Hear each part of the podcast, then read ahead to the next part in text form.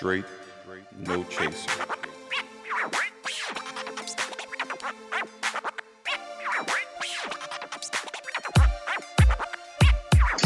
This time we're recording it.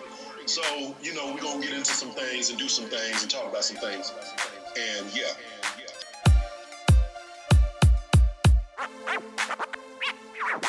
We just talked about COVID nineteen. We talked about health. I mean, what else you want to do? You want to just talk about religion too, man? God damn. Yes. Yes. Yes. You know, I That's what they do. Did y'all know that people actually lease phones? Mm-hmm. You mean like lease, give back and Yes. yeah, I had no idea. yeah, People trade up, right. trade their phones in all the time. Or just like how some people just be renting computers at rent a center. Oh, that's a different that's a different piece. You know, you can get the flyest computer and spend thirty nine ninety nine a month. Like, all right, that's what you want to do. For six years, I don't think the contract is that long. I think it could be on a month to month basis. I don't think you locked in with it. I am. it's I month to blown away month, but then you get it. And if you miss that uh payment, that's how they get you. They can come get all this shit, and you didn't get any kind of equity. So it's not like you own the computer. But you know, you don't own it anyway. If you if you leasing it and you I plan to mean, give it back, it's my understanding at rent a center you can rent to own. That's the whole point. So you buy your couch, carpet. Man, back Have in the y'all day, ever- you could buy Yeah. rims at rent a center. have y'all ever like like visited those kind of places? real quick. Hey, Like Miss Sharp. business? Hey, Yep. Miss Sharp. Thanks for joining us. You the first one up in the uh, in the comments today. Um, have I ever been to the Rent a Center? Like like participated in that kind of that kind of Yes. business strategy. What up, Farmer? Yeah. Ms. Nicole. Like, when you mean business strategy, like set up my own business Yes. or be be a consumer? Be a customer, a customer of like a rent to own type Oh. of, and not like a car. Yeah, no. I, I, Um, I did. I have I have thought about it. I mean, you know, times I ain't had the cash I needed, and um, that that looked like a, a good opportunity, but ultimately I just decided to go without got to do what you got to do because I, I, sometimes. I mean, it wasn't anything that I actually needed, and and I knew Right. the way they um set up their business structure. Um, what's up, predatory. Sharia? Um, yeah, very predatory, and you weren't gonna catch me with those, you know, crazy interest, rates rate and all that. crucial. I mean, I did all that. Like I used to have. uh I got my rims from Rent a Center. I got like my furniture from Rent a Center. That's how I know about it. Would you recommend like people and be like, you know what, you should. This is a good strategy to own stuff, or would you tell people to just like wait and save up and then buy it outright? I am hesitant to tell people what they should do in their own personal life. I wouldn't do it anymore simply because now I know that. And you're Right. right, it is a very predatory, same as uh, payday loan spots. I went to Mhm. the payday loan. You I know did what I'm that. saying? I did do payday loan. I did do that. That was not fun. hundred and ninety nine percent interest. They will catch you slipping. What's- I mean, I sold what- blood check, before. check, check, all check your that. audio input, Neil. What was that like for y'all, the, the payday loan thing? I mean, hell, this was during the time when we was living together. I didn't have no job back then. I had to do what I had to do. I went to the payday loan a, a few different times. I sold blood back in them days. I did that before. Uh, did was part of experiments. Anything you got to, you got to do what you got to do. You know what I'm saying? So I would never sit around and be like, you know, don't do this because you know it's not what you need to be doing or whatever the case is. Because if it's a choice of food, no food, you got to do what you got to do. But that's Right. not that's not the same. That's not even equitable. Like you to do that, you would probably go without the food because then you you kind of put yourself in a position where you have to pay this astronomical Mhm. rate, fees, etc. What you like? I, I did, I've given plasma. I remember for uh for high school, my boy, my boy, um, Greg. Y'all know Greg. Rest in peace. He did, he was like tight on some money for his date, so we went we went down to the city. Gave some I gave some blood. He gave some blood. Said whatever I get, you can have. And it was just like you know, it was love. But we did that a couple times in high school. In college, I gave some plasma, and they get the, they hit you in the bottom of your back for that. I remember that. Yeah. Yeah, this, I agree with you, John. You got to do what you got to do. But I, when I think about the the rent to own type of thing, that seems a little bit on the opposite side of that. Well, I, I also think it also d- depends on what you know. Not everyone knows what we know, and we didn't know everything we know uh, when we were younger that we know now. I mean, it's a matter of the options you perceive that's in front of you. And so I'm with John. and Like, yeah, I pretty much try to give people as much information as possible, and then let them make a decision on what they feel is best for them, Facts. Reflecting on the information they've been given. Yeah. Um, Bottom line. yeah, because Well, yeah, some people, some people just do- don't know. I remember when they were doing that whole giving blood shit. They was like, yo, because I got that rare blood that anybody could take. So they was always asking me for my blood. And I was like, yo, doc. And, the, and the doctor laughed when I asked this. I was like, doc, if my blood is so rare and I keep giving it, what's going to happen when I need it? If it's, he started laughing. I was like, you know what? I don't mind helping people. But if my joint is so rare, I need to hold on to what I got. But I changed my mind. I, I do like helping people, though. Any anyone ever consider giving um selling their semen? No. No. I'm not surprised though. They didn't Jay. want it. They didn't want it. They was like, "Oh, we don't need no broke young black man." Sorry. No, I the most. Is there anything that you wouldn't sell?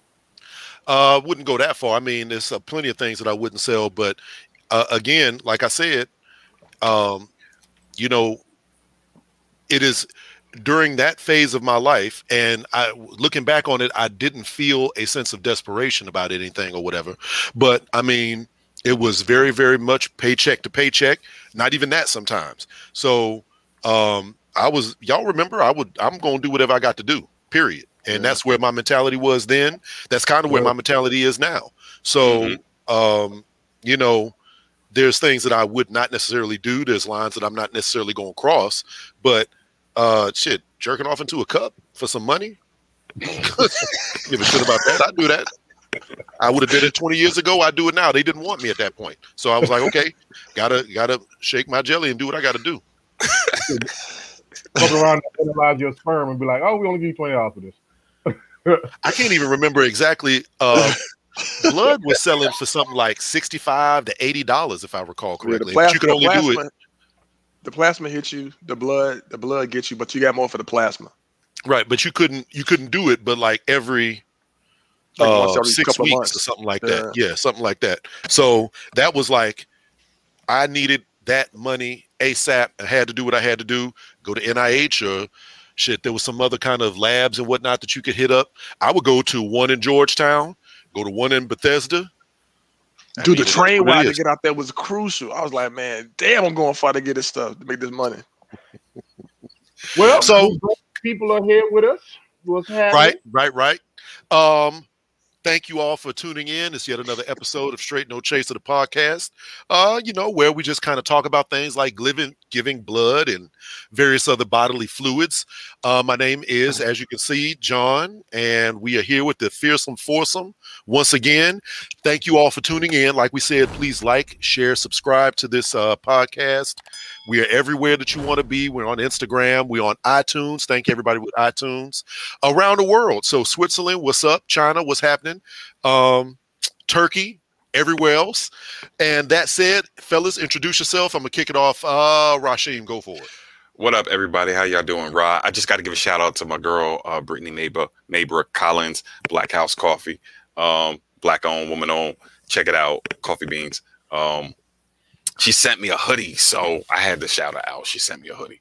Um, with that said, we got our own merch, y'all. Go to the straight store. Go to you know straight no chaser podcast.com straight with an eight no chaser podcast.com go get your t-shirt i have worked up the, the medicinal meat t-shirts but i'm working on some new stuff with our platform so sisters if y'all got that medicinal meat go on and get the t-shirt brothers if y'all want the medicinal meat go on and get the t-shirt Uh, Don't lie to yourself. Don't lie to yourself. You need, to do, but- you, need to, you need to do a survey to find out if you really got medicinal meat. Wow. uh, Who's our throw, throw it up to ox ox go on say what's up to the no, no, no, hold up. People think they got that that wop wop Bop. bop, and they got that wop wop wop. So you got to really do your research first. My bad, Big Ox. I had to. Nah, it ain't nothing to it. Anyway, it's your boy Ox, the voice of the people.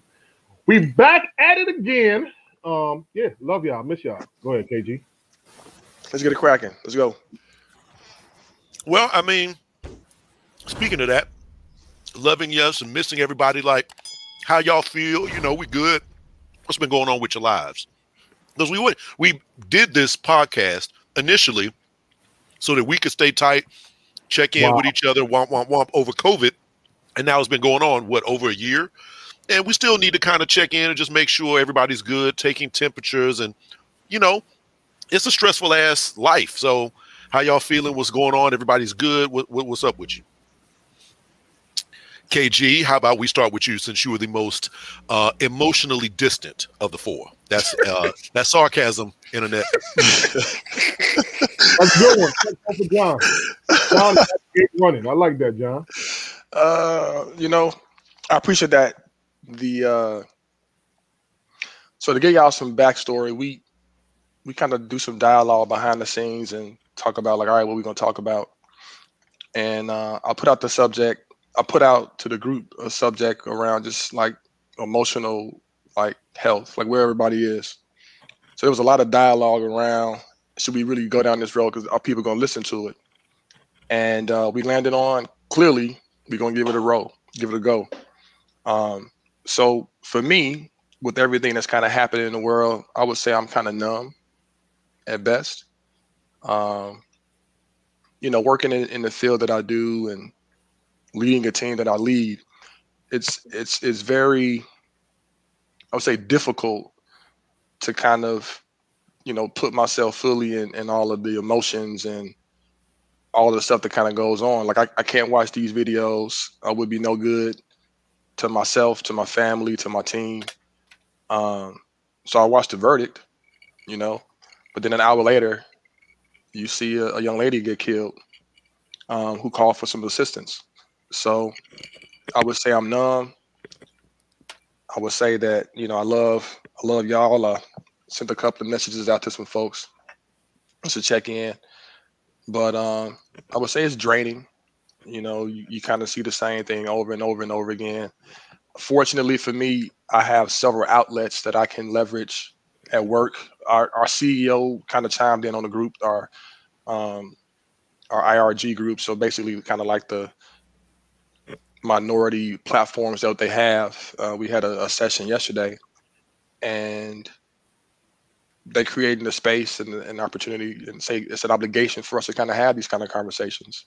So I think those type of things and able to, to be able to bring your full self to work has been wonderful. So I, I don't have to just do it when I get home or show up at work and put on the facade that everything is cool. So you can be vulnerable kind of whenever you need to be vulnerable. So that's kind of where I am.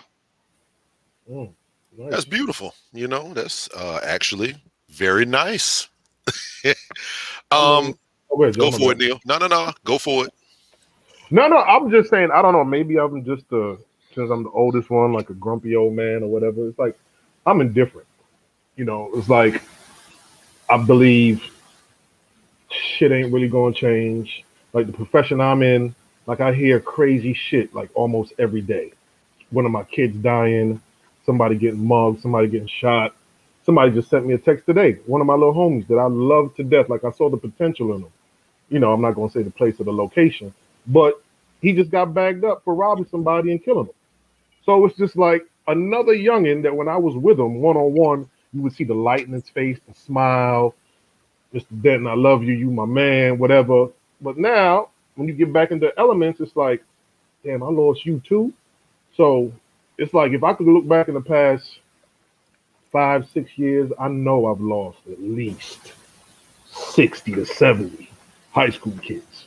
So now it's almost like I become indifferent. So like when I hear when I have professional meetings and um, professional development meetings, and I hear all these new teachers and oh my God, I want to be a voice of reason and I want to change and I couldn't, and I'm just in the corner like, yo, it's gonna keep happening. Like I can't get attached anymore, and I don't know whether that's a good thing or a bad thing. I don't know whether I'm protecting my emotions where I refuse to get um develop that relationship because I do, I, I do develop the relationship with the kids, but it's almost like when I hear bad shit happening or something happened or such and such, this young man, I'm like, oh well, another one. And it's like, I don't know if I'm protecting myself, but that's the way I'm at. I'm indifferent. But I know the biggest thing for me, I think, which is vital, I think if you don't protect your own inner peace, you're done. So to piggyback on what Keltrick said, like, and John used to call me that a couple episodes ago, granola bar crunchy. Like I'm into chakras and prayer and meditation and things that I can't change.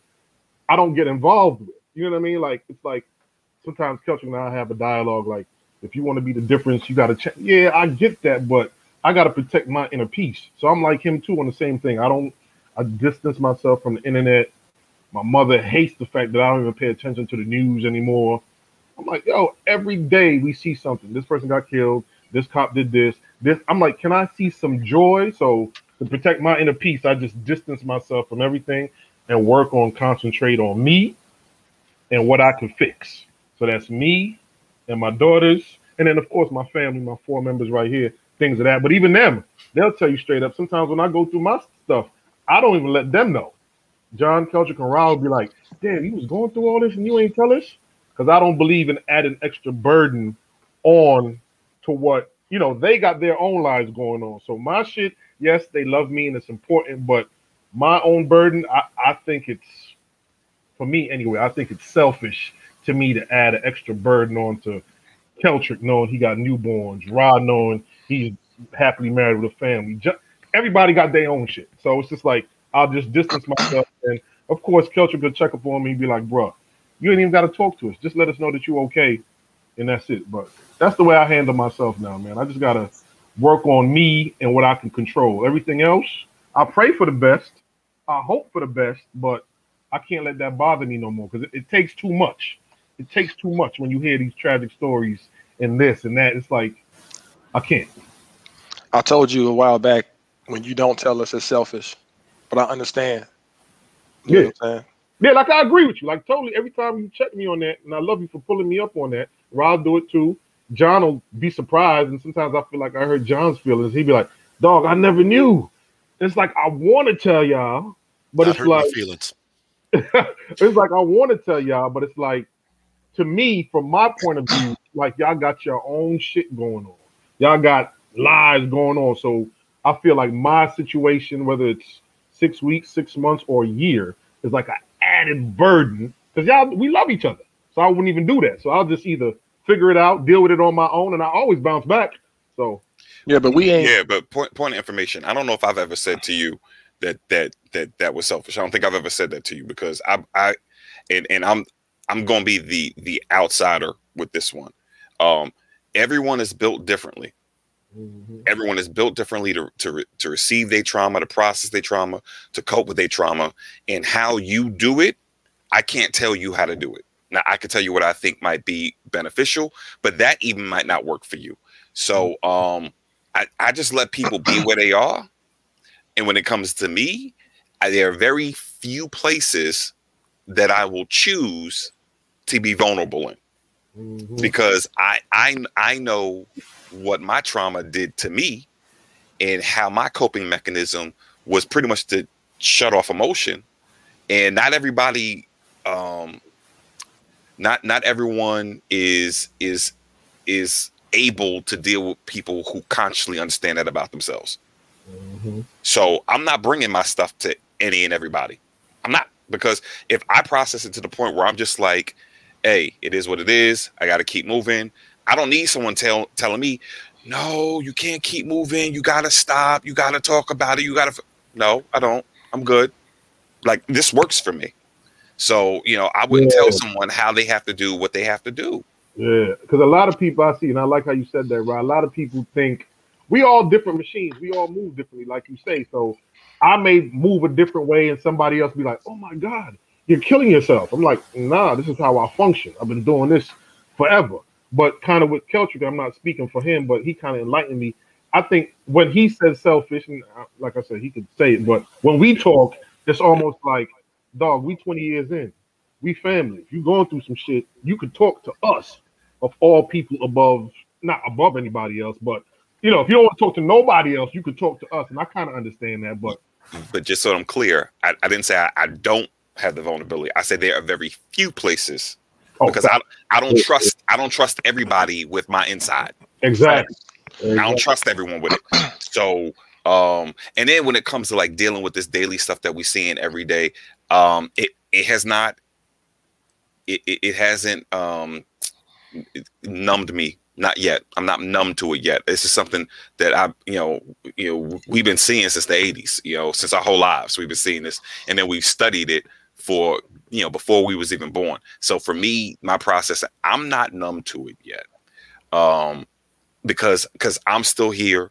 Uh, that means I have the ability, hopefully, to affect some change you know within my family with with the with the people that I'm coming in contact with the folks that I work with that's a part of my own job and when I all when I wrap it all up I pass it through the prism of slavery it's not like I'm getting up every day to pick cotton you know what I'm saying I'm not getting up at can't see morning working a can't see night you know with no no shoes on my feet like this this is not the worst that I have had to, to process so I'm like, let me just do what I gotta do and and try to be, you know, positive, beneficial change for folks coming behind me or coming up with me. That's but once again, we are all built differently. You know what I asked you and Ron Keltrick and everybody, but, but when I say numb in the sense of when you hear another senseless killing of a youth or whatever, are you shocked like, oh my God? Or when I say numb in the sense of like we've been hearing it, like you said, since the 80s. So nothing takes me back and make me go, oh my God, it's like, oh, here we go with this shit again. That's when I say, like, it feels like I'm numb to it because it's like, Yeah. it's not shocking to me anymore. Yeah, I, I would say it's not surprising. I think when I say numb, it's almost ignore it. You know what I mean? Like I don't, I don't go seeking out that information. I don't if there's something that I, you know, I don't like watch the news and chase the stories in that way. If it comes to me, it comes. Like I'm not oblivious to what's going on out there, but I'll try to. This year, there's this book called The One Word, and I think I shared this on this before when we when nobody was really listening to us. But in in the book, it's kind of like you you select the word, and that's kind of like your your defining moment or what you choose to kind of represent for yourself, you know, for the rest of the year. So at one point, I hit, I picked the word grit uh, when I needed to just kind of buckle down. This year, I picked the word intentional, and I think that one resonates with me the most currently because I got my son was born last year. My daughter turned four on Saturday. I got them to, to worry about. I got my wife. I got y'all. I don't have space for BS. I don't have space or the energy or the capacity where I want to, you mm-hmm. know, give energy to anything that's not bearing fruit. And if that means foregoing relationships with people that may be blood, that I used to be cool with, that used to be friends with, then so be it, right? I, I think at this age and stage in the game, our time is limited. We're on the back nine, all of us. We're on the goddamn back nine. What we don't know is when the end date and the end time is going to be. So between now and then, I'm going to be excruciatingly intentional about the things I invest my time, my money, my love, my space into. So when I say Neil, holla at me. When I say Rashim, holla at me. When I say John, holla at me. I got space for y'all. Mm-hmm. You know what I'm saying? And it ain't it ain't because you know I I can deal with what I got, but I also give you guys space too because I love y'all like that. You know what I'm saying? So that's what I mean when I say, you know, Neil, holla. But you know what I love though, what, what, what said, and John, and y'all know this, we've been 20 years in it. It's almost like, and John said it a while ago, it's almost like when I disappear, John will be like, oh, Neil going through something, he'll be back. It's like y'all know my traits now, so it's not even surprising no more. So, Look, like, I was gonna say, I mean, as far as everybody go, like y'all just said, we all respond to different things differently, and so on and so forth. Um, I'm of the opinion that, like, when you are going through something, Ra, Keltrick, we have a bond and we understand one another, but I'm not going to like pull it out of you. You know what I'm saying? You I feel like when you are ready to talk or when you're ready to, you know, do whatever, or if you're never ready, you know what I'm saying? Uh, I'm here. You know what I mean? And I'm not going to be the one that is going to be like, yo, knock, knock, knock. What's going That's on? That's my job. And this, That- this exactly. dynamic, that's my job. It really is Kelvin's job, no For real. That's true. That's No very bull. true. No. Um, as far as like my mental right now and I thank God that I would that I came up the way that I did. I've said this before. I don't know if I've said it on the show before. I know I've said it to y'all, but I feel like I've gone through a lot of really tough times as a young person, and it made me stronger, made me strong. I'm not talking about what anybody else did, I'm talking about me. So I feel like if you go through the tough things early, it makes you a different kind of person. And it's much better to go through it early for the first time rather than going through it late. I've seen people go through really difficult circumstances later in life where they feel like, you know, you've been doing everything quote unquote right. And then you hit a rough patch in life, you get fired, you get divorced. Unfortunately, you lose a family member to death or whatever the case might be. And it can be extremely destructive. Um, I'm just not that kind of person uh, when I hear the stuff that's going on politically or with law enforcement or whatever the case is, I get active. Um, I don't get sad. I get mad. You know what I'm saying? Um, I want to organize. I want to march. I want to set shit on fire. I'm ready to, you know, that's my mentality and my personality. So um, I don't get sad about these things it is very unfortunate like Raj said it's been going on forever since before we was born. It will be going on after we're dead. Uh, i feel like we owe it to ourselves and to our children and to the future to you know make it as better as good as we can. I was talking to my daughter who just turned 14 um, about this whole current situation and we're going to get into this right now. Um, you know the the streak i guess of police murders that's going on. And like i said she's 14 and she said to me um, I feel hopeless because I don't think it'll ever change. And to me, that was like the saddest thing possible because it's like she's 14, and for her and her little generation to already have come to that kind of conclusion uh, about things is uh, terrible. So I feel like I want to push that much harder. Uh, I'm not the kind of person to, you know, kind of get quiet and get into my little zone and be like, okay, I need to take care of me and, and shut it down. I'm going to push all that out and do whatever I can to, you know, fix it or want, want, want. That said, uh, I guess we should get into why we are talking about our little emotions and how we feel. It has been a very, uh, I feel like emotionally draining past few days. Number one, we had, I'm going to mispronounce his name. I apologize. Um, Derek Chauvin Chauvin. Okay, Derek Chauvin's trial. Uh, for those who don't know, the killer of George Floyd was found guilty. Um, he's in solitary confinement for 23 hours a day. I read somewhere. Mm-hmm. Uh, he's going to be locked up with the child molesters for the next few decades. A tough way to do his time, but it's much better than beat to death in a uh, general population. But then right after that verdict, and it was kind of funny to me, not funny, ha ha, but funny, strange, that everybody was like, oh, the weight has been lifted. We feel so much better. Somebody got found guilty. And like literally right then, One there hour. was another terrible, egregious uh, situation with a young woman, Michaela, Ma'Khia, Ma'Khia, Bryant. Bryant.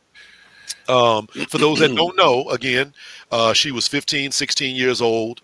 Where was she? What city was Columbus, she? Ohio. She's in Columbus, Ohio. But let, before we go and swing into Ma'Khia Bryant, let, us unpack that that Derek Chauvin piece just for a little bit mm-hmm. because I, I don't know if you remember where you was when the O.J. Simpson verdict came down. St. John's University. I remember. I remember where I was, University of Albany, upstate New York. Um, I think for this generation, this is our this, OJ. This is this is this is. I'm saying there. We, we had our I mean, OJ. Yeah, yeah, yeah, yeah, yeah. But this how this, so though? I don't I don't quite get it. Now I'm, I'm I'm saying in a sense that people in mass wanted to see the criminal justice system come down on the side of a black man. Like with OJ, we wanted we wanted OJ to beat it. We didn't want to get into the conversation as to whether or not he actually did it. Like I said, that's the asterisk. Did he really do it? But we just we just you had you had Johnnie Cochran fighting for him. We was like, we want OJ to beat it. And then you had everyone staked out in front of a television at the time of the, the reading of the verdict because the line had been drawn. Who who are you for? Who are you against? And I think in this Chauvin case, same thing. A line had been drawn. Who are you mm-hmm. for? Who are you against? And will a criminal justice system come down on the side of a black man who had been murdered? Because even though we we saw it on tape, we still was like, uh, I don't know. He might beat this. Mm-hmm. You know what I'm saying? So that's what I mean. Like it, it's this generation's Mhm. OJ OJ yeah. Simpson verdict. That's it. I mean, um, I guess I can see that. You know what I'm saying? Uh, I feel Or like like even the parallels. No, No, that's that's that's. I think That's that's real though. yeah. That's a that's a real. Real though. Because it caused a lot of racial tension, and, and based on the outcome, you was going to see how how the situation was going to go. Because I remember back in St. John's, if they had found OJ guilty, it'd have been crazy. And I know when they found when they acquitted him, all the white kids and black kids they ain't talked to each other for like a week. There was Mm. no conversation, no nothing. They was just like it was crazy. back back then the dividing line was white and black. This this Mhm. time because you had so many white people, so many Asian people, so many Native American, you had everybody represented on the side of of right of Of justice. Yeah. everyone, and even then, you know, we you know, we could talk about whether or not justice was really served. Um, but it- so now the dividing line, I think, for me is not white black, but um, racist and not racist. Like, I'm sorry, there's no way someone in it, for me, there's no way someone could look at everything that they've seen and think that Chauvin should have gotten off, and in my mind, me not uh, make that as he's racist or she's racist. Like in my mind, I'm if you think Chauvin should have got off, I'm, I'm sorry, I'm gonna automatically think you're racist. So for me, I think that's that dividing line. I mean, um, I was actually kind of surprised that he was found guilty, to be 100% honest, because, you know, stranger things have happened. I'm glad that it happened and all that. Um, but now, that isn't the uh, the the end result. Like everybody was like, "Yay, he got found guilty." You got to get the The- sentencing first. The sentencing is going to be critical because it's, it's very similar to what happened to Oscar Grant to some extent, Mm. right? They got found guilty, but I think they was out of jail in like two years. What did I mean? What did uh? What did was he? What was Chauvin found guilty of? Was it murder one, second degree, or It was manslaughter. It was three charges. Yeah. Uh, But I don't think it went uh, above. Um, a he might degree. do five years? He might get a sentence of five years. They're saying he's It's face, he's facing up to 40, and then people like don't hang your hat on that. Um, Right. uh, prior to um, the, the trial, he he signed a waiver. Pretty much, the waiver opened him up to the ability of being getting the harshest sentence possible. Mm. Um, but he signed a waiver. Like, nah, I'm not worried about that.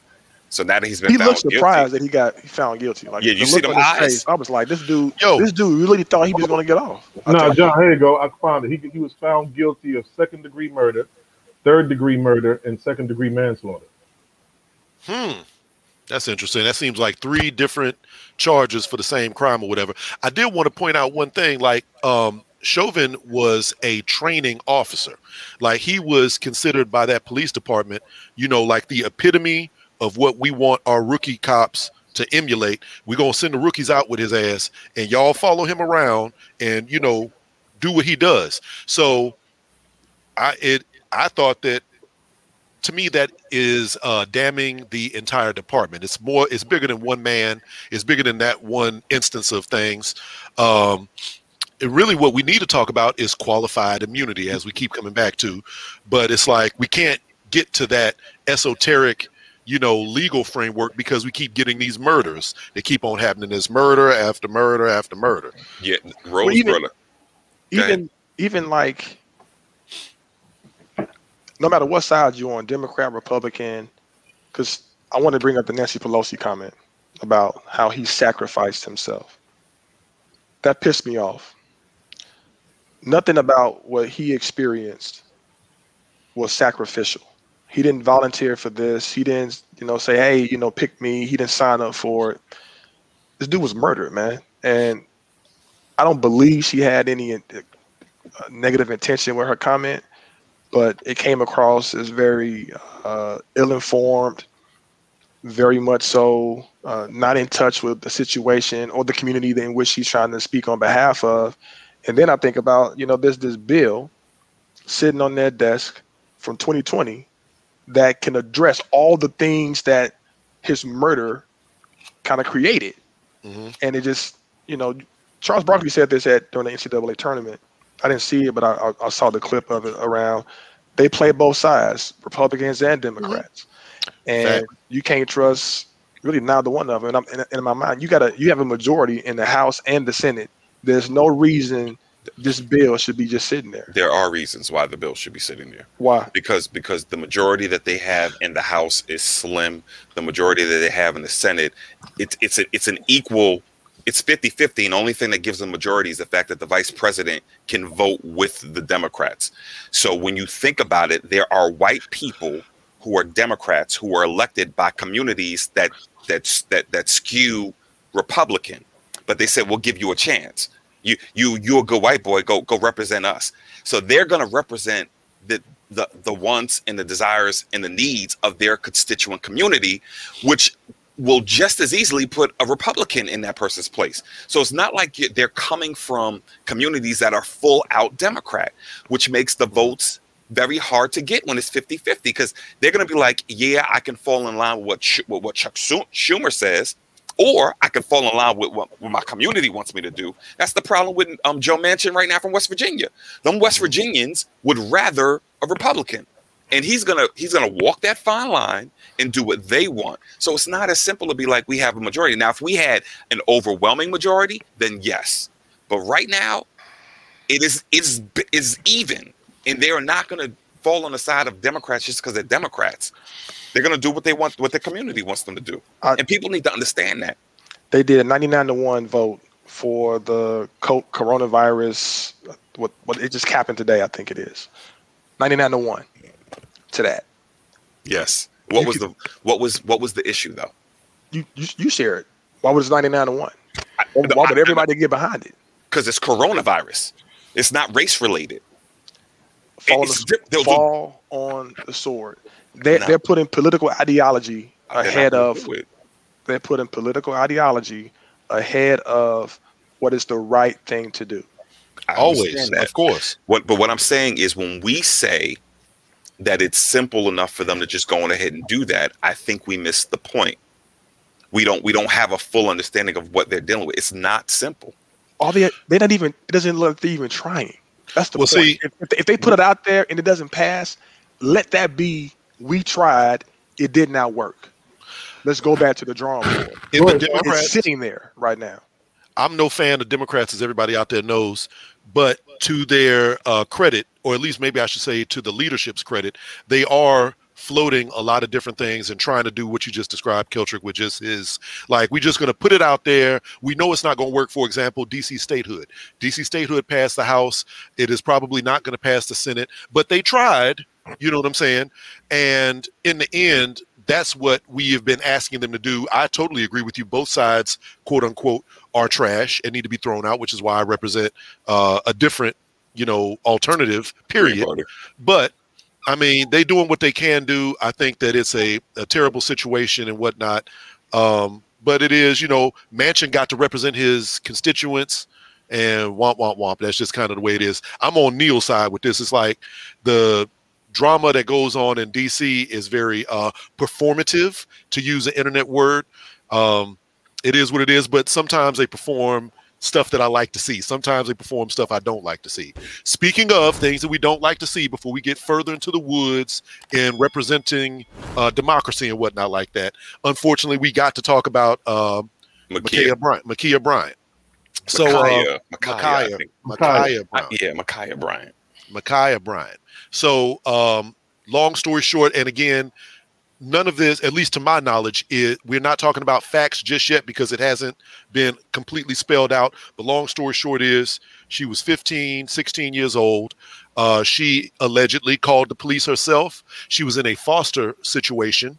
I have read that she was basically being attacked by a group of people, some grown people, some young people. Her dad was out there. It was just a big free for all brawl that we've seen on the internet many different times. And unfortunately, right when the police rolled up, um, she had a steak knife in her hand and she was swinging it at somebody. And before you know it, the cop jumped out, uh, shot her four times. She's dead, lying dead in the street, and that was that. So, And that's the thing that I think causes all the chaos because there was a lot of fuckery on both ends. The way they made it seem, it was like it was another senseless killing and cops and that. But in the video my daughter showed me, and they fronted like she wasn't outside. You know what I'm saying? Saying, oh, she made the call, she wasn't involved. But in the video, you know, alleged video that I saw, she's outside. Yes, she's getting jumped or whatever by a bigger girl or whatever. But she got a big ass long steak knife. Mm-mm. The girl is against the hood, and she was about to go like this, and that's when the shot blasted her five times in the back. Yes, that's foul and all that nature, but Mhm. it's almost like he's. It's almost like that cop saved that girl's life because you got a steak knife getting ready to go into your neck. You've done. So it's I don't know. It's, it was there's a lot of misinformation and disinformation and the problem with the internet is that we always we take a little snippet and we take a little snapshot and people run with it and you know womp womp womp but um th- what she had was a steak knife but steak knife kind of it's not a butter knife but it was about this length. Can a knife of this length do some severe damage to you? Absolutely no question about it. Um but the problem with this is and again it's kind of interesting to me the cop that shot her was the son of the sergeant that ran basic training for this the police department. And he was a very young man. He was also a marksman. So what i'm saying is that he was probably very well trained. He was literally raised by the man that you know did the police department recruiting and whatnot like that um i refuse to believe that there were not other alternatives for uh fatal uh, use or whatever the case is. I'm former military. I'm, I'm sure that there are some former military people out there. There's a thing called a use of force continuum. Co- Police and military are not the same. I grant that. But if you are in a military situation and you have the capacity to use fatal force, you can't just jump out and immediately start shooting everybody. You know what I'm saying? You've got to announce yourself. You've got to raise your voice. You've got to use non-violent means. You got to use this. You got to use that. And only as the last possible resort are you supposed to pull the trigger and kill somebody because you don't know what it can lead to and what can happen. Um, in this particular case, this man could have very easily, in my opinion, hit. He was close enough to reach out and hit her ass with a baton. He could have tackled her. He could have tased her. He could have Bullets. mace, pepper spray, rubber bullets, yelled, shot in the air, done a bunch of different things. But his immediate thought process was to get Yeah. out and start shooting, send a mass right at her. And Now, let me he ask you a did have a knife. I, Yep. I'm gonna play devil's advocate. Are you feeling No, this? don't need no more No, advocates. no, no, no, no. Are you feeling this way because we are in the midst of the No. whole George Floyd and everything else? Because I don't know, and I could be wrong. Forgive me if y'all know cops too, but based on what I used to ask in school, I don't know any cops that are trained to injure. If they pulling that gun, they gonna buck you. No, And that's the problem. That's the no, no, problem. I'll, no, I'll, no, no, I'll no. answer your question. Let me ask you a question. No, no, So let me finish. Let. So then, if you roll up to a cop and you roll up and you see somebody with a butcher knife Mhm. or whatever knife like this, and Mhm. you see them and they're aiming at somebody's neck, and it's, you're not. Forgive me. I'm not thinking. I'm thinking like, oh shit, they might kill this person. So I'm Right. not saying he was right to take her life. Hell no, I would never say that. But I've never heard of a cop that said, if I pull my gun, I'm gonna pull it to injury. Hey Neil, That's the problem, though. That's the problem. you know, there, there's several several videos out there of, of police encounters with different people that don't look like this young lady, where they have been the target of the knife, and people are literally going after the person. They're not shooting them. There's a video that came out when they killed the brother up in um, Brooklyn, Minnesota. I think the very next day, a dude was in a pickup truck running with the, the dude, the police officers hanging off the side of the goddamn truck. They didn't shoot him either. True, I did see that. You're right. You're right. You know, You're so right. You're right. you, you also have these mass shootings that are happening all over the country. Unless they off themselves, most of those folks get apprehended too. So it's not like there are several alternatives and ways that they can de-escalate to what John's point is without using lethal force. And what what pisses me off is when they see people that look like us, women that look like us, the first thought is to neutralize, to kill. If it's somebody that don't look like us, white, the first thought is let's de-escalate. And that's the problem. Like they don't I don't I don't I don't it doesn't appear, it doesn't feel like I they don't approach those situations with the same level of aggression. Like they come at us like I gotta defend my like like like they are really like under threat. It's like I if mean- you if you if you take this job, I mean, they just they don't need more training. They get enough training. Mm-mm. They need more give it to training. you. I give it you. And I But agree with you too, Michelle. Go ahead. My bad. Go ahead, John. I mean, I just want to point out, like, as we know in America, the police stems from slave patrols back in the day. It is based on, founded on anti-blackness. They absolutely have a different response to black people than they do to uh, other people. And as far as Neil, is what you were saying, you was like, the cop is going to come out, and if he pulls his gun, his his he's going to shoot it, and he's going to shoot to kill. That's the damn problem. You know what I'm saying? We he doesn't get to kill somebody. I feel like she was wrong. I'm going. I got you, Rob. I got you. she was 100 percent wrong. Um, she should have been arrested. She should have been charged. She should have been on trial. She should have got justice in that fashion. If it means jail, then that's what it is, or counseling, or whatever it is. What she shouldn't have gotten is a funeral. So we've got to change the whole mentality around how law enforcement interacts with everybody because they do kill white people, Latino people, Asian people, you name it. They killing people left, right, and center. But um, that's the problem. We've got to change that mentality wherein the police officer can literally kill you because you're trying to kill somebody else. You wrong. He can't make it. He two wrongs don't make a right kind of thing. All right, go for it, Rob first off we all work with we all live within the system system has rules system has laws and um, system has a structure that you can you can operate within if certain things happen you're allowed to do certain things but if other things happen you're not allowed to do that same exact thing uh, if a cop hops out of a car and they see that someone is in danger of, of losing their life the system allows them to shoot and kill mortally. The, the system, the way it's set up, allows them to kill the person, not just them. I, am I'm a member of the, the Second Amendment community. In DC, at the very least, if if if someone is in a position where they could potentially kill me, I could kill them with, with, with my firearm. Or if someone was coming after John with a with, with a gun or a knife, I could shoot them before they get to John. I, I, you know, John, I would, but a stranger on the street, I wouldn't do that because it's just too much wrapped up in in, in the criminal justice system. So all I'm saying is we're in a system mm-hmm. that has trained him to hop out and and buck, and we we got your back. Like there's a lot of black folk in the in the Second Amendment community that that's that's that's applauding what this officer did and what would you do and and what what happened if you was the mother of the of the kid who was in pink? I'm, I'm sorry, I'm gonna get to your comments later.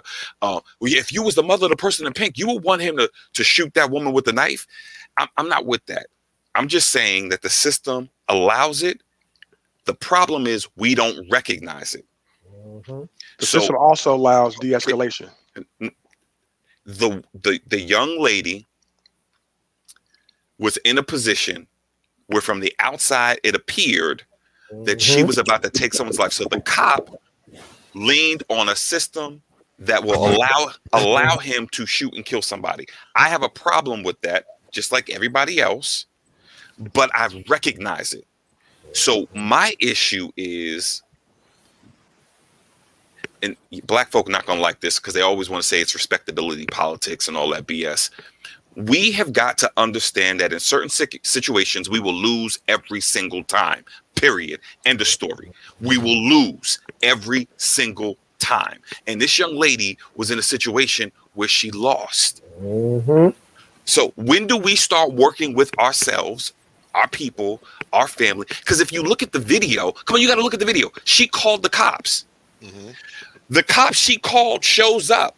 Mm-hmm. And when the cop she called shows up, she charges two people. She charges that two people. Yep. Mm-hmm. Not just the woman, the young girl in the pink. She mm-hmm. charged that someone else who was on the ground before that in front of the cop. The cop mm-hmm. hasn't had a minute to talk to anybody. Hasn't right. minute had a minute to. to, to I, am not. I'm not in any way excusing what the cop did. Right. What I'm saying is this white boy. Like no, I'm saying I'm saying this white boy is looking at it He's gonna pull his gun at who he thinks the aggressor is. He does not know who called him, and he gonna shoot. Y'all funny to me. Y'all, so hold on, hold on, Jay. I, let me let me say this one thing. Hold on, let me go back and get all these old comments. It's, and it's I didn't so say funny. everything that was on my mind while all of y'all was talking, and then jumping, waiting to jump in on my comments. I let everybody talk, and then all of a sudden, people want to jump in on my comments. But I'm gonna let that slide. and I didn't say nothing while y'all was talking. You let you finish. But go ahead. No, y'all did. You finish. This no, you did. did. Go ahead. I think it's funny. I think it's real funny how last week you say Kim Potter was intentional, and this week you give this cop. I didn't give him a out. I'm saying he's intentional as well. And So he's, I'm saying- he's, he's operating within the system that's going to protect him. And I recognize that he operated in the system that'll be like, yeah, you did the right thing. That's You're what I'm saying. You're giving him the grace I'm not. to, to act within the system. I'm not. I don't like the system. I didn't say you have to like the system. I'm just saying that you. I find it very interesting to me that See, here you go with your things. Kim Potter, or whatever her name was, because I don't even know if that's her name. She did not operate within the system. The system did not allow you to pull a gun and say taser. Those are two separate things, Cage. Right. she made a Here's mistake. my thing. Number one, the girl is 15. So And the white boy didn't make a mistake. He was intentional. Once again, made- that's a difference. He didn't make he a made a huge mistake. I refuse to believe that he made a massive mistake He because he mistake. skipped he over. doing. Well, he knew what he was doing, but he still made a mistake because he skipped over multiple steps in that use of force continuum. His No, they- police department They has not a- have. They, they have an. it- It's called idle in defense of life. If Mm-hmm. you are in defense of life, you can pull your gun and shoot somebody. That's what the cops have. It's called Right. idle. that system is wrong. And it's wrong because, like you just said, he pulled up, hadn't talked to nobody, didn't know what the hell was going on. He pulls up and starts shooting. He is wrong, flat I out. right? I'm not saying he's didn't not. know what he I'm not- I am not saying he isn't wrong. I'm not saying he isn't wrong. I'm saying he operated within the system that's going to protect him. That How- system is and wrong, and the recognize system cannot be allowed to protect him anymore. And that's Question. why qualified immunity has to go. So How he you- can be personal, personally responsible for the mistakes that he's made that cost somebody their life. How, I mean, it's just like Tamir Rice, in my opinion. Like I look at it in, in a very similar way. You, how do you roll up on something and you don't have an opportunity to ascertain, to determine what the real situation? You see this, you don't, you haven't asked no question. Hey, stop, stop! You haven't said nothing. You just come up, you see something, you start blasting. That doesn't make Well, he only- did say only- something. Only, only in, in in movies and in television where a cop says freeze, people are going to stop. But but can we be honest for a second? That's not going to happen in real I, life. I think I think Rod did bring it up, and just real quick. So you the cop, you rolled up. The same girl that called you, all of a sudden, like Rod says, waits until you show up, and then she wants to act buck wild and grabs a butcher knife. So you the cop, you gonna watch her stab that chick? You I gonna didn't- nobody's her- saying watch her. Again, use of But you're in force that moment. John. You're in that moment. You're in that moment. You're You in that somebody moment. Somebody with a butcher knife. I don't know if you have watched the video or not. There's a few seconds where he gets out of the car, a very few seconds, and he has to make a split second decision. That's why they need more training. But he had time to get because the girl runs. I mean, uh, Ma'Khia Bryant runs to where the victim is. She's got her hand raised. In that time, he could have pushed her. He could have shot in the air. He could have tased. He could have bopped over the head with a damn baton. He could have done all manner of things. But his first instinct was let me neutralize the threat. He had no idea what was going on. He did not know who anybody was. I don't know Uh, if you really watched that video that closely. Word. It wasn't because He- he because because it the wasn't that it wasn't it was it was quicker than that and then on top of that when she came down to the street and she went after the girl who fell there was also a grown man who was Mhm. kicking at the girl who fell this cop has got to identify who's the girl on the ground who's the grown man kicking and at the moment He's got to dude figure it all out. then he right. turn- she turns around and she goes after the chick in the pink like that's Right. a lot to process and all i'm saying is the system is going to be like You did the right thing. system man. is wrong. The system Yes. is wrong. And I agree with you. and and therefore, if the system is wrong, it is absolutely critical that people loudly protest that system, his actions, because otherwise they're going to just be like, well, you know, she had a knife and she was about to kill somebody. She's not that it's foul that she was about to do that. Not good. That was not a good thing. He shouldn't just people are like, well, what you want him to do? Sit back and let him stab the girl? Nobody's Yeah. saying that. I'm saying that there must That's the be public outcry would have been, though. If God forbid that girl did get killed, they'd have been like, "Why the fuck you was just standing there and you let that shit happen?" But he, we're not saying he's standing there and letting it happen. We're saying that he's trying to figure out what's going on. If the girl, God forbid, stabbed the other chick in the in the pink shirt, and you know he got her and he hog tied her, her ass is getting a charge. Yes, is the girl stabbed now? Terrible. Yes, she is. Is she going to go to the hospital? Yes, she is. However, that live. is between them two, and now the girl that stabbed her is going to get a trial, and she's going to get prison or jail or whatever it is that she gets. how But are you what he certain did- that that that that that I'm ju- the we're girl who stabbed isn't going to die. Okay, maybe she dies. Then this girl's getting Okay. charged with murder. All right. So my point is, that's her damn charge. That's Mhm. justice. He don't get to roll up and kill people because murder is wrong. no, she would have been dead ass wrong if she stabbed that chick. we don't That's the like crime. John. We don't like the fact that he Right. does get to roll up and do that. He Like, does not get to do that. No, You no, don't no. get you do don't. that. You don't. You don't want him to do that. You think it's wrong for him to do that. I believe It- the same thing. But Right. It the is system, absolutely wrong. the system is set up to allow him to do that. And that's why we need to change the system, which is basically built by who? Democrats and Republicans. The entire system is corrupted and corroded. It needs to be tossed out. System is built by the white man. Are, and are we coming from this at a humanistic point of view or, or a race point of view? If she was white, would we still upset, John? Absolutely. Okay. Uh, police brutality impacts everybody. Everybody. Police do kill everybody. Men, women, and children, black, white, green, oriental, whatever, or Asian or whatever. My point being is that it's all wrong. He's dead wrong. Um, there and I'm seeing a whole lot of rationalization, not just from you, Ra, but from various I'm not people on the rationalizing it. I'm, You just I'm said just showing this- you what the system is Right. is allowing him to do. I mean, this, I read somewhere that something like eight out of 16,000 police that have killed somebody have been charged and found guilty of murder. Over the last, I think it was ten years, something like that. 16,000 cases of it, yeah, eight But- have been charged and found guilty. there's a system. There, there's a training video. I can't remember the name of the training video, but it's a training video, and they show a lot of the recruits. Oh, about the, the the traffic stop that led the, to the the- the white guy who who who's at a traffic stop. Um, the cop shows up. Cop doesn't use lethal force, and all of a sudden gets his blunt brains blown out. And they Yes. use that to scare a lot of these cops that 100%. like, yeah, you shoot so long as you do it within, you know, within this stuff. And even if you're not within this stuff, we'll take care of you because we got the the blue wall. But yeah, All they want to do is go home at the end of the day. so Police so just once want to again, go home. so once again, I'm not sitting back here shocked and yelling and screaming like, "Oh my god, I can't believe it happened. That shouldn't have happened." Mm, no, it it absolutely played out the way it was it was going to play out by their playbook.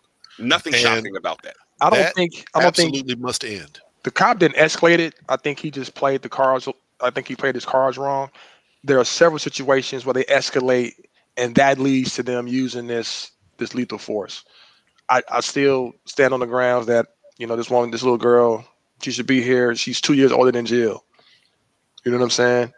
She Mhm. two three years younger than your daughters. You know Neil and Ra. So I just, I mean, when we was young, we got into some dumbass fights.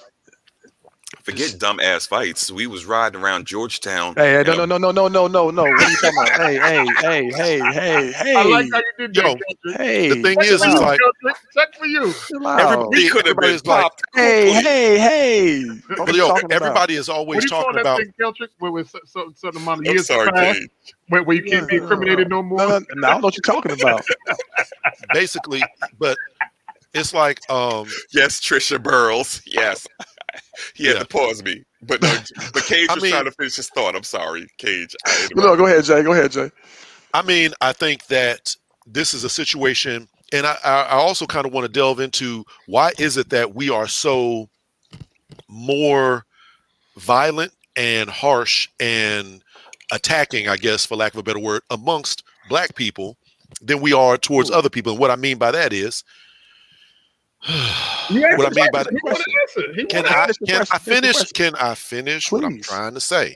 Please. So it's my understanding that the girl, uh, Ma'Khia Bryant, had a bunch of problems, and she had called whoever she could. She called the law. She called her dad. She called this person, that person. Everybody got together. and We having a free for all brawl in the streets. At no point in time did anybody say, "Hey, why don't y'all leave us the fuck alone? I'm gonna take my child. I'm gonna drag her ass back into the house. I'm gonna, you know, close the door or whatever, whatever." It's because we ramp it up. Social media helps exacerbate shit.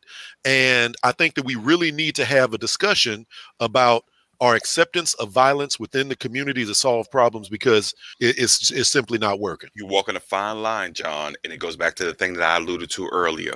No one wants to talk about that because they get trapped in this this phrase respectability pro, uh, politics that we need to act in a respectable way, and I think that's that's that that's that that's an element that contributes to our downfall as a community. Um, old school lessons. Uh, uh, uh, Farida might might appreciate this. Way back in the day when I was in the Nation of Islam, the minister kept talking about something that Elijah Muhammad would teach on every single week. Every week he'd come back with the same lesson. Every single week he did this week after week after week after week. And then one of the days the minister was like, you know, you keep teachers saying, you know, you keep going over the same lesson. He was like, because you haven't learned. Mhm. Like we keep going over the same thing over and over and over again because we haven't learned what it takes to break that cycle of violence. And I think what might help is if there were intentional conversations about how, about what we are responsible, what we control. What do you control in situations like that? Mm-hmm. And if we are clear that you don't control absolutely nothing outside of you, then at the mm-hmm. very least, control your damn self. So that means you don't, as much as you want to, mouth off at somebody, as much as you want to get in somebody's face, as much as you want to run after people. You just don't do that because the people outside of you don't know what your intentions are. They don't know what you want to do. At the very least, just be like, all right, I'm good. I'm gonna go my way, you go your way. We we don't talk about how do we de- de-escalate these situations. We don't talk about you know this whole keeping it real thing. You know, Dave Chappelle had his skit when keeping it real goes wrong. And we mm-hmm. get caught up in the goes wrong every single time because we want to keep it real. We got to have serious conversations about listen, how do you behave in certain situations? Don't get caught up in the word behave, but how do you do what you need to do to ensure that you get to go home? The cop wants to go home, but what do you do to make sure you get to go home at night? Yeah, I don't think we have enough intentional conversation about that. and, and that is so real. My my my my homeboy's son, who just went through being bullied and things of that nature for a while. You know, he did the whole well, stand up for yourself, go fight back. I think I told y'all this a while back. He taught his son how to fight back. Went and fought the bully, caught him with a nice right to the jaw, knocked him out. His head hit the side of the concrete. Gone. So now the kid that was being bullied, and they were like, "Stand up for yourself," had to do a little time because he killed a little youngin. The little It, ahead, Eric, Eric said in one of his comments, but that that that's what black families do. Yo, we like the like we coming from black families and we've created and cultured black families, but the majority of black people in America are not coming from two parent, one parent sustained households where they have families that talk about this stuff. Like our our communities are still wrought with poverty, with broken families, with broken households, and they need us to go in there and be the substitute for their family that they may or may not have.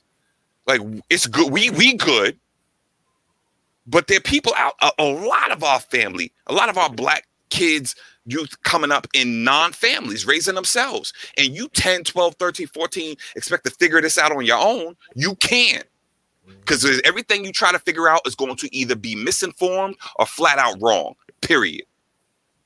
Eh, I mean, Yeah. Come on now, don't tell me at 15 you, me- you knew exactly what you was Uh, doing. I think no, I'm, I is- feel like it's not as it's not nearly as crazy and buck wild as it was when we were teenagers. It is very violent. It- it- don't do the comparison thing. I Don't- mean, but that- you- that's what you that- don't- said- don't, do the comparison thing. Well, I'm you know about what you just now. said, Rob. Right now, you was like a lot of 14, 15 year olds is you know roaming feral children in the streets and whatnot like that. It's not like that. Th- Is there some of that. that? You was like 14 and 15 year olds figuring it out. they life. were roaming the streets and feral. I'm saying that they are they are environments that are that are poverty ridden, Uh-huh. low income. I live in a food desert where Mm-hmm. kids can't even eat. They they only got three supermarkets in all of southeast and northeast DC. Mhm. You know what I'm saying? Like this isn't just a small area where a few people live. We are talking about major urban environments Mhm, that are suffering. mhm. And so it's no, on it's not purpose. just a little bit. It's on purpose. Well, I mean, in the wider range of things, it is that area of Southeast that has the food desert, for lack of a better word. I think that it's very purposeful. Um, there's a reason that it's been set up that way. It's zoned that way. Everybody's been kind of pushed into that area for a certain reason. And now that white people have discovered it, they're gonna start pushing their asses right out of there and gonna start moving in and building Starbucks and Whole Foods and all that other kind of thing. But my point of all this is, is like I, I come from a family that fights. I've raised my children. We, I mean, you know, sometimes you got to fight somebody. You know, that is what it is. But you do also, you also, but do you also raise them to understand that sometimes when they fight somebody, they could end up on the other side of a cop's bullet? Do you do you, You put that as a part of your raising. Absolutely not, because they will not. Because if that type of thing happens, like I try to put myself in a mentality or mindset of like, these are the, this is your life here, kid. And you sometimes you got to fight. Maybe you got to fight with your words. Maybe you got to fight with your hands. Maybe you got to fight with your mind. But sometimes you got to fight. Um, does this mean that I think that if you go out in the streets and defend yourself, that the police are going to kill you? Absolutely not. Uh, this it should not have happened in this situation. Uh, that is the whole damn point. So, I mean, yes, the system is built this way and it's designed this way, and so on and so forth. But we cannot accept that. Uh, period. We shouldn't have been accepting it all this time. We damn sure cannot accept it going forward. If that is the criteria, then they got to change the criteria. But what do we? What what, what does that mean? though? that that, That means me, that's like qualified that's like immunity. sprinkling pixie Nope. dust. That's Nope. not going to happen overnight. That's not going to happen without confrontation, as Maxine Waters said. Like, like Yes. What, what, what do you mean by like people need to fully because Yes. someone's someone's going to hear this and, Right. and then tomorrow be like, yeah, What does that said mean? we need to do X, Y, and Z. So that's why we need to be talking about the actual problems, which is qualified immunity, which makes that cop, that individual cop, personally responsible for his activities. So if you fuck around and you accidentally kill somebody when you shouldn't have, your ass is on the line. Your pension, your house, your job, you are going to suffer for that. So- and so- I think that might stick in his head because they clearly don't give a shit about you, but maybe you- thinking, oh man, I'm gonna, I'm gonna lose my house if I kill this chick. Did you did you hear that Tim Scott, the the, the Republican, uh, the black yes. Republican from South Carolina, Yep. has approached the Democrats this week and said, "Yo, let's pull out that qualified immunity piece of the the George Floyd policing bill." And instead of making the cop individually responsible for it, Tim Scott is suggesting that we now make the precinct, the police station, responsible for it. And, and for big. me, and for me, that's a that's a poison pill because the, uh, the cops and the police station will always get indemnification, which means they're not going to be held liable for what happens. I mean, I don't trust no black man, no clean shaven black man, period. So anything that he says, as comes at, I feel like is questionable. Bottom line, I wouldn't trust that fool as far as I could throw him. But, So but but but but this is politics we're talking about now. So he's going Right. to bring it to the Dems, and the Dems might be like, "Well, yeah, if we strip qualified immunity, we'll get Republican votes because we know how they do." Yep. So now what you're talking about that must go is is covered under the canopy of qualified immunity. Mhm. If they strip that out the bill and qualified immunity is no longer a consideration, Got 10 minutes. then they'll still have qualified immunity. this is why it should not happen. Um, I don't know how familiar you all are with what's going on in Maryland. We are the first state in the union, and it has been proposed by some people out here in Montgomery County. I'm very happy about that. That qualified immunity is coming off the books here. So if something happens in the state of Maryland, that individual officer is going to be on the hook for that. Now, Mm. The flip side of that is that it's going to be buck wild this summer in uh, Baltimore and buck wild uh, down in Annapolis and what have you in PG County. And it's, you know, this is the job that you've signed up for, law enforcement. But um, that is unfortunately a better situation here.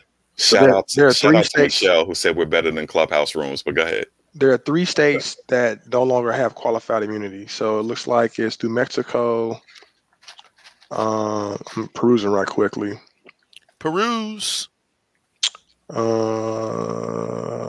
Maryland.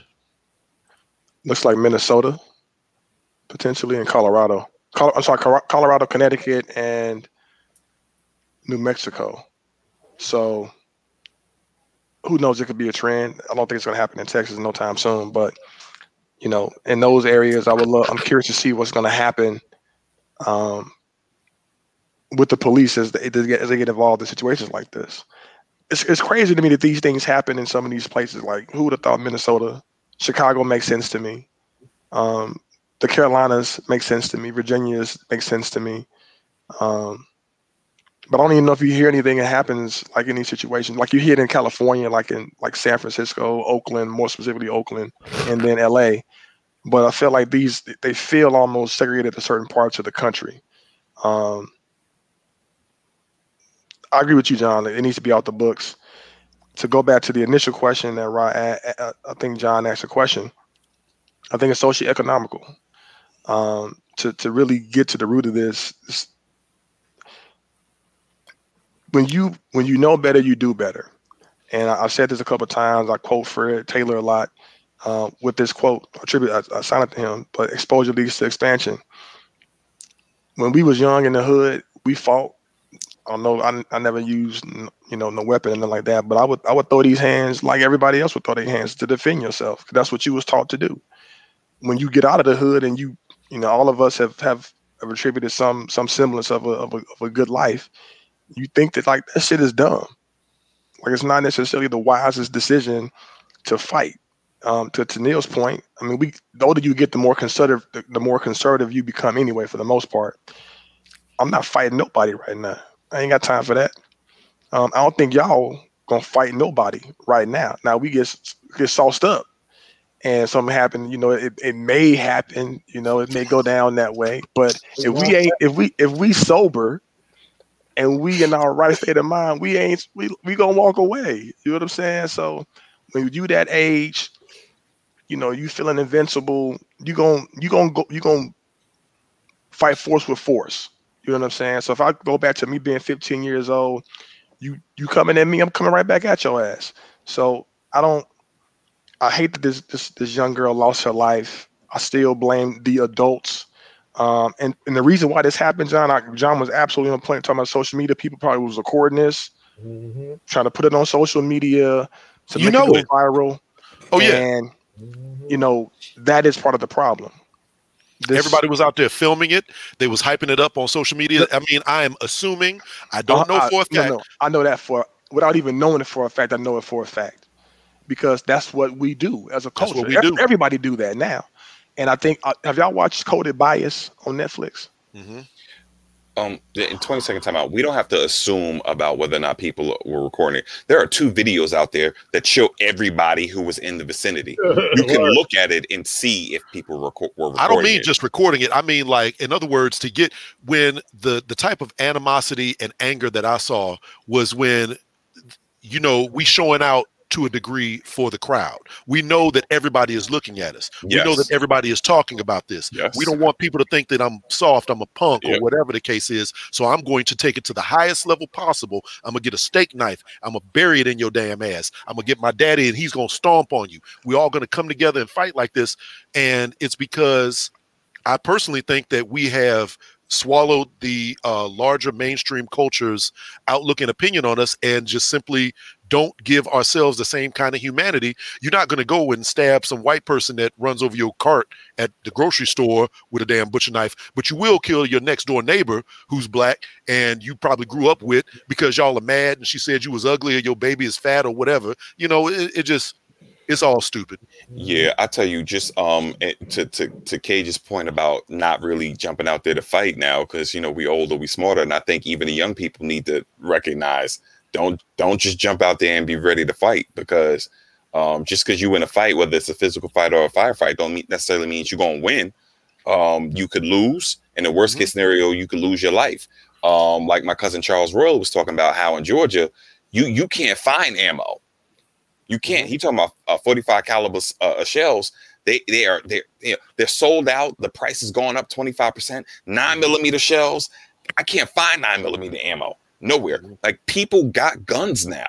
So while you out there thinking you you fighting somebody, and somebody pulls a gun, like okay, It's the same thing that happened to the. Even though- We're talking about know who you gonna- teenagers here. But you never know who you're gonna run up on. I don't know if y'all saw that little meme with the little youngins was trying to rob some dude with a gun, and the dude Yeah, I slapped the gun out his hand and body slammed him on the ground. He was Yeah, I saw screaming that. so hard. I was just like, yo, you never know who you're gonna run up on. So that's what I'm saying. This or whatever. random, yo, Neil, to describe what you was just saying, this is a random dude that was on the street somewhere. Some kid walked up to him with a gun. Maybe it was a fake gun. We don't know.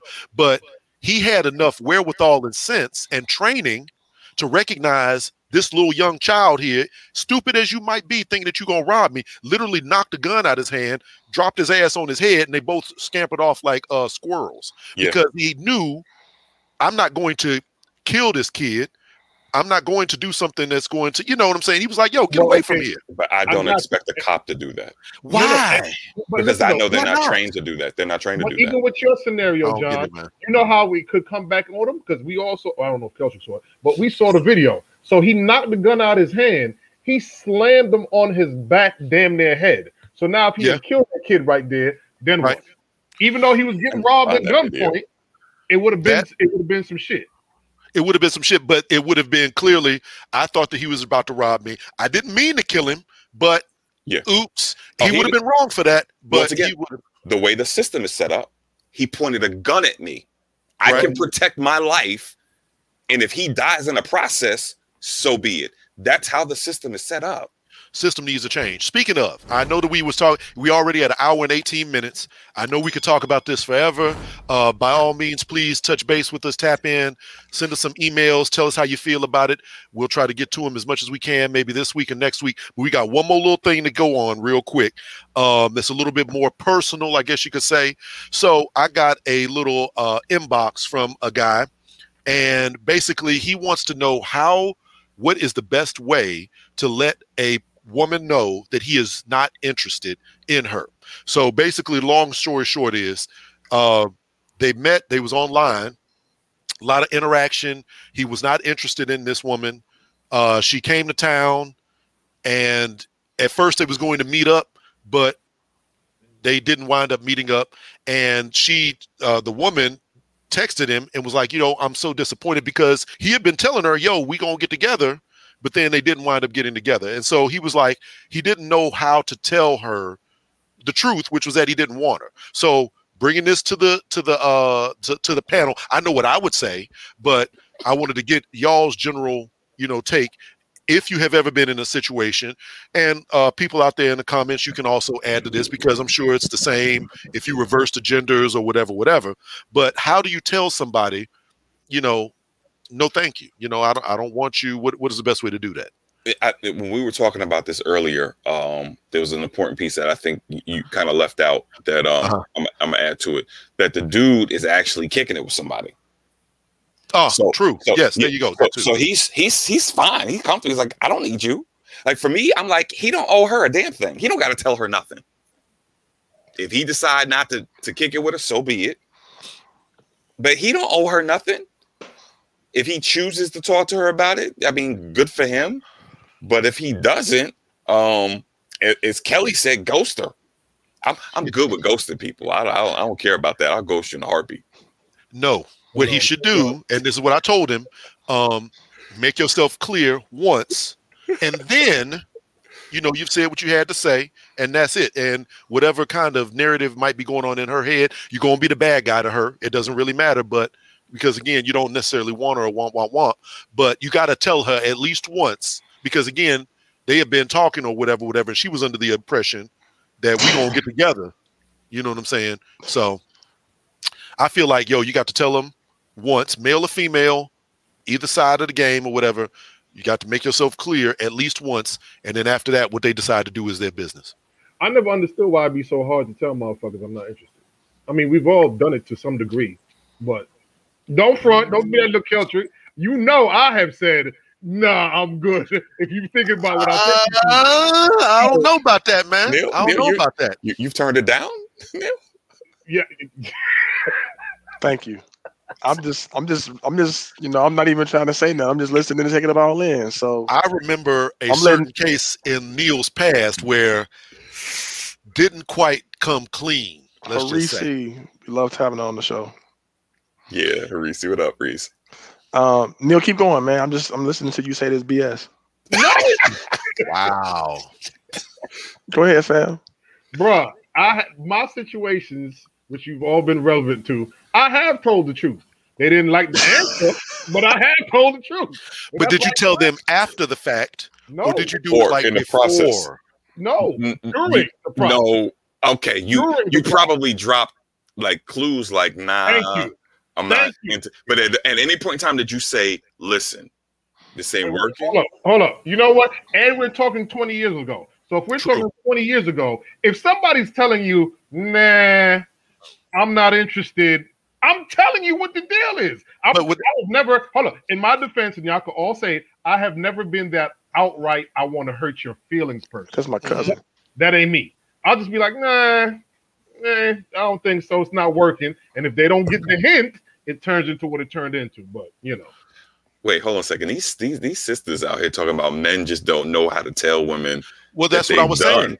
That's let's- what, no, all right. So I had a situation in in in in, in college where I was dating somebody, and um, it was a good summer thing, and then we came back for the fall, and, and I saw that um, it was this was an undergrad. This was an undergrad, and I Man, saw it's two weeks in a row. Was it a Yeah. medicinal thing? no, it was it was a medicinal. No, but Um, this one won't be just a good summer thing. I, I know. I actually, to be honest, at this time we we hadn't we hadn't done the do. I was I was still a virgin. I was a virgin, so I was damn near twenty. So it, it- we hadn't even done the do. This was like getting and and when we came back for college, and I saw all this stuff around, I was like, "Hey, it's not gonna work."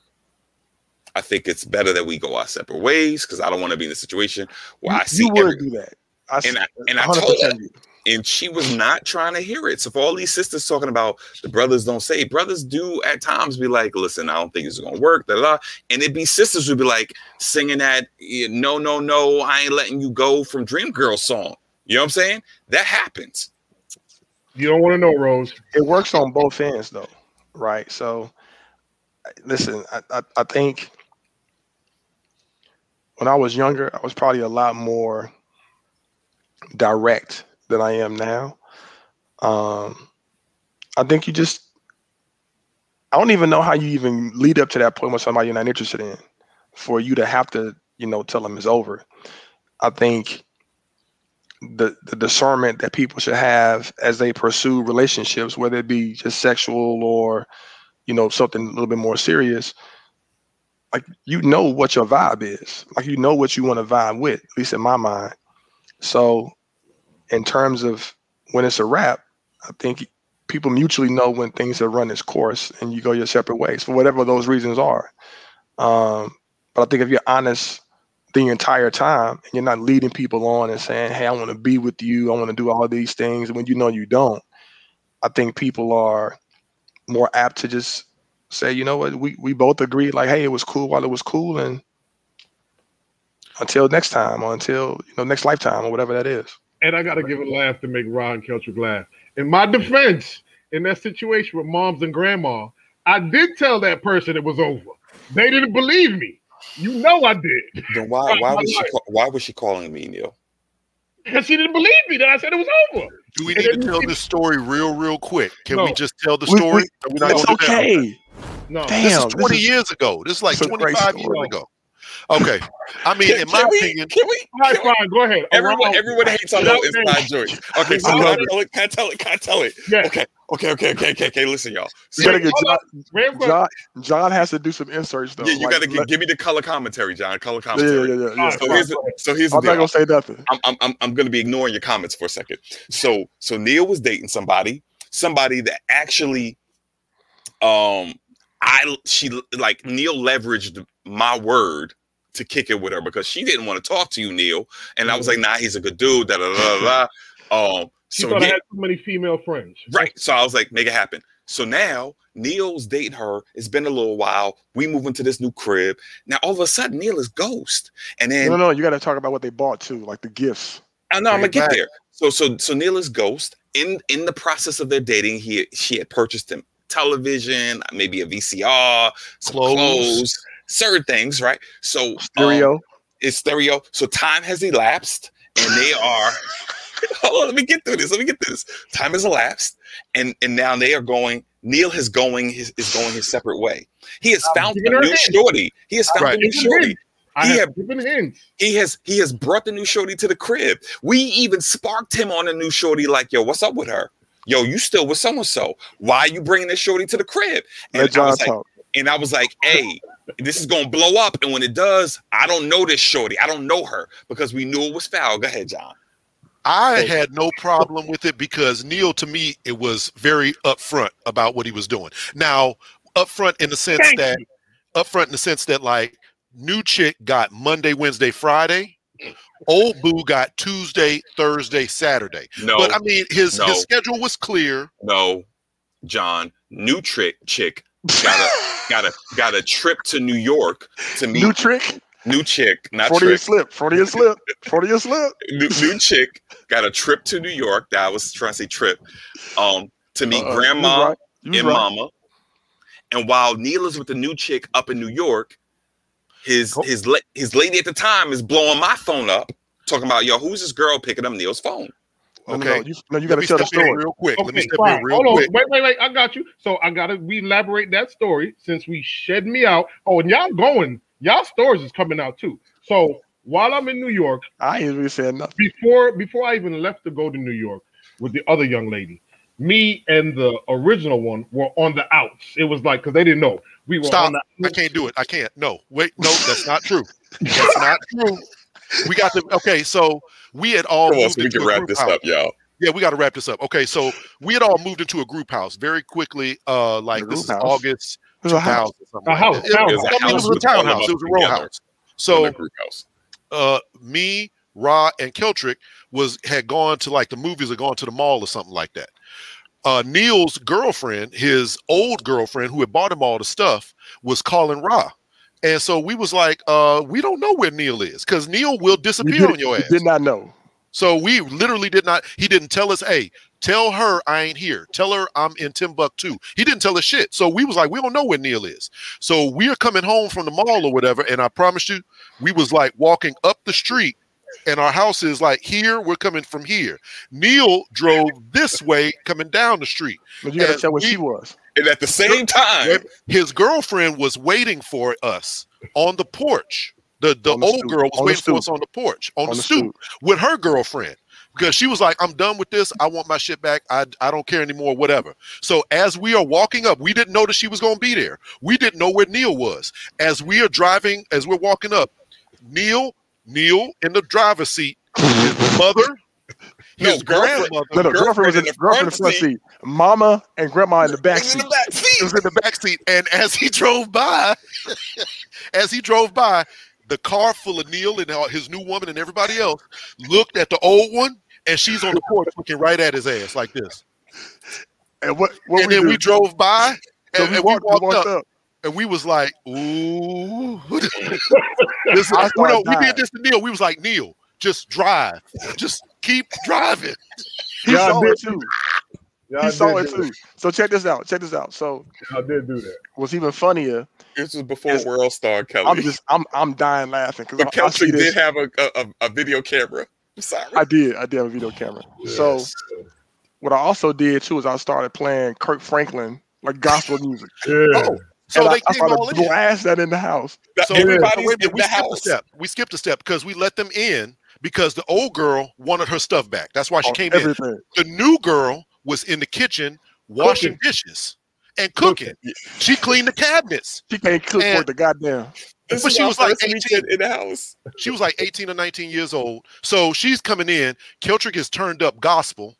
It's And blasting too. The I'm just reason why we sing it was hilarious. I was just like, yo, Oh. please. I just didn't want to see Neil's grandmother get into a fight or nothing crazy because it you it was one of them situations we didn't No, no, really no. know what was going to happen. Time out, but what was even funny. Neil lived on like the third floor, so Oh yes. Like the the- loft. Let's not So- talk about that neither. so Yeah, she had she had to climb up like three different flights of stairs to get all her shit, then come all the way back downstairs and make like multiple trips. So we are dying and laughing. My door is like right by the steps. It's wide open, and I'm I'm I don't care. I'm cracking up laughing. She is so pissed off. I even think that she talked to you on the way at the at the last trip, bro. No, no. We, we um when we got there, she was in. Everyone's in that area outside of our bedrooms. Yeah, yeah, yeah. She beefing with Neil, beefing with Neil, beefing with Neil. Mind you, Neil had already brought her to the crib like a week or two earlier, and that's why I was like, I don't like this. It smells good, and I looked her dead in her face. I was like, Yo, if this blows up, I don't even know. I don't you. know you. I don't know you. So we're all there, and and Neil's ex is in my in, in Neil's face, and then she stops in mid sentence, and she points to me. She's Oh like, yeah, yeah, yeah. "And you knew all about this?" I looked dead at her. I looked at Neil. I looked at the new girl. I was like, "Yo, I don't even know this chick. Yeah. That I don't know her." yeah. I cried laughing. I sat on the steps and just laughed until it hurt. It was painful. I was. It was.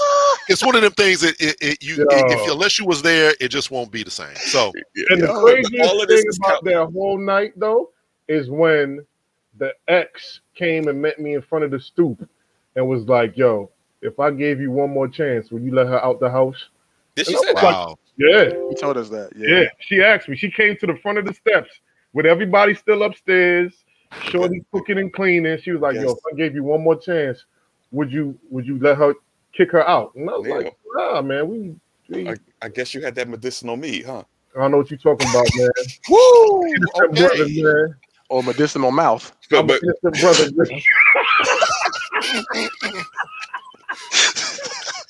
Good little show. Good show. Good but, show. but, but listen, y'all. I, I, I to, to wrap this all up, I guess all of this is because Neil is saying that she couldn't take notes. she couldn't take a note. She could not take notes. smiling. So on that note, uh, straight no chaser, ladies and gentlemen. Oh, Uh, thank you so much like, for "That's tuning why in." you Wait, let me get some of these comments in.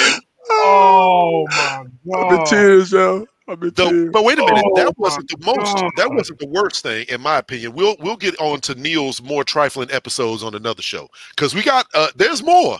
There's more. There's more and there's worse. Oh, but oh, it's you been know, crazy, but it's love though. That was we'll 20 leave, years we'll leave ago. it for the next show. That was 20 years ago. He's a different person. Uh, this Oh. mouth. That's funny. So- that was like 10 milligrams. aka Doctor Scope. Oh my god, that is all bad. Uh oh. Anyway, okay, straight no chase of the podcast. Thank you all for tuning in. What Again, Mo? please like, share, subscribe. This one on Facebook, Instagram, iTunes, everywhere the Nisha? podcasts are. So uh we're gonna wrap it up. Y'all got some final words for the people? Mo, you see how they was doing me, fam? Mo, You they was that? trying to air me out, Mo. But don't worry, we're gonna talk about John soon enough. Ooh. There's nothing to talk about with John. I did nothing but sit around, read my Bible, and listen to Frank Sinatra. I mean, okay. That's it. That- So- Mo, come on, Mo, you making me come on, Mo, chill. Don't don't don't type stuff like that, Mo. Don't do Oh, that. what do you, what do you what do you put? Put it back up. No, no, no, no, no, no, no, no, no. no.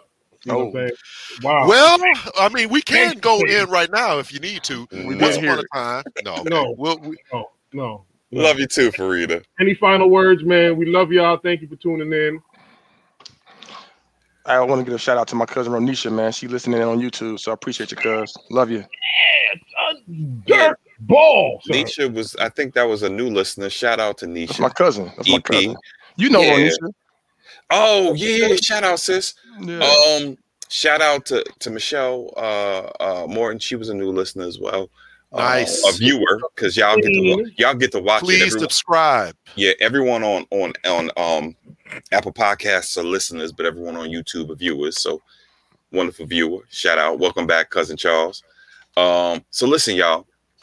Straight with an eight, STR8, no chaser podcast.com. Hit us up. Um, click the link for the straight store. You know, we we we got uh, uh meet the meet t-shirts out there for you. Nice. Straight no chaser t-shirts out there for you. Queens, you deserve the world t-shirts And out there for you. And once and once I got get the, the the platform straight, we are going to have the medicinal meat t-shirts out there for you. we gotta have medicinal mouth now. No, I ain't doing another one. We can't have like fifty thousand t-shirts out there. This I mean, is Neil has Neil. we we not gonna have a, a catchphrase every single week with a new t-shirt. It's not gonna happen. I mean, Not yeah, gonna work. That don't make sense. That's not smart. Neil, All he right. needs some medicinal internet. Is yeah, Neil's internet bounced out. Neil said he's Oh. done. Yeah, and it was like, I gotta get up and teach these kids in the morning. Right. Um, all right, everyone. Appreciate y'all. Yes. Once again, till next week, next Thursday, we'll be back. Please tune in, tell your friends, and uh, as always, get money. What else? You note- get money and what? Fuck the other side. That's what you say. All right, y'all. Peace. Peace. There you go. We do need print on demand. Gonna say peace out, God bless, and good night.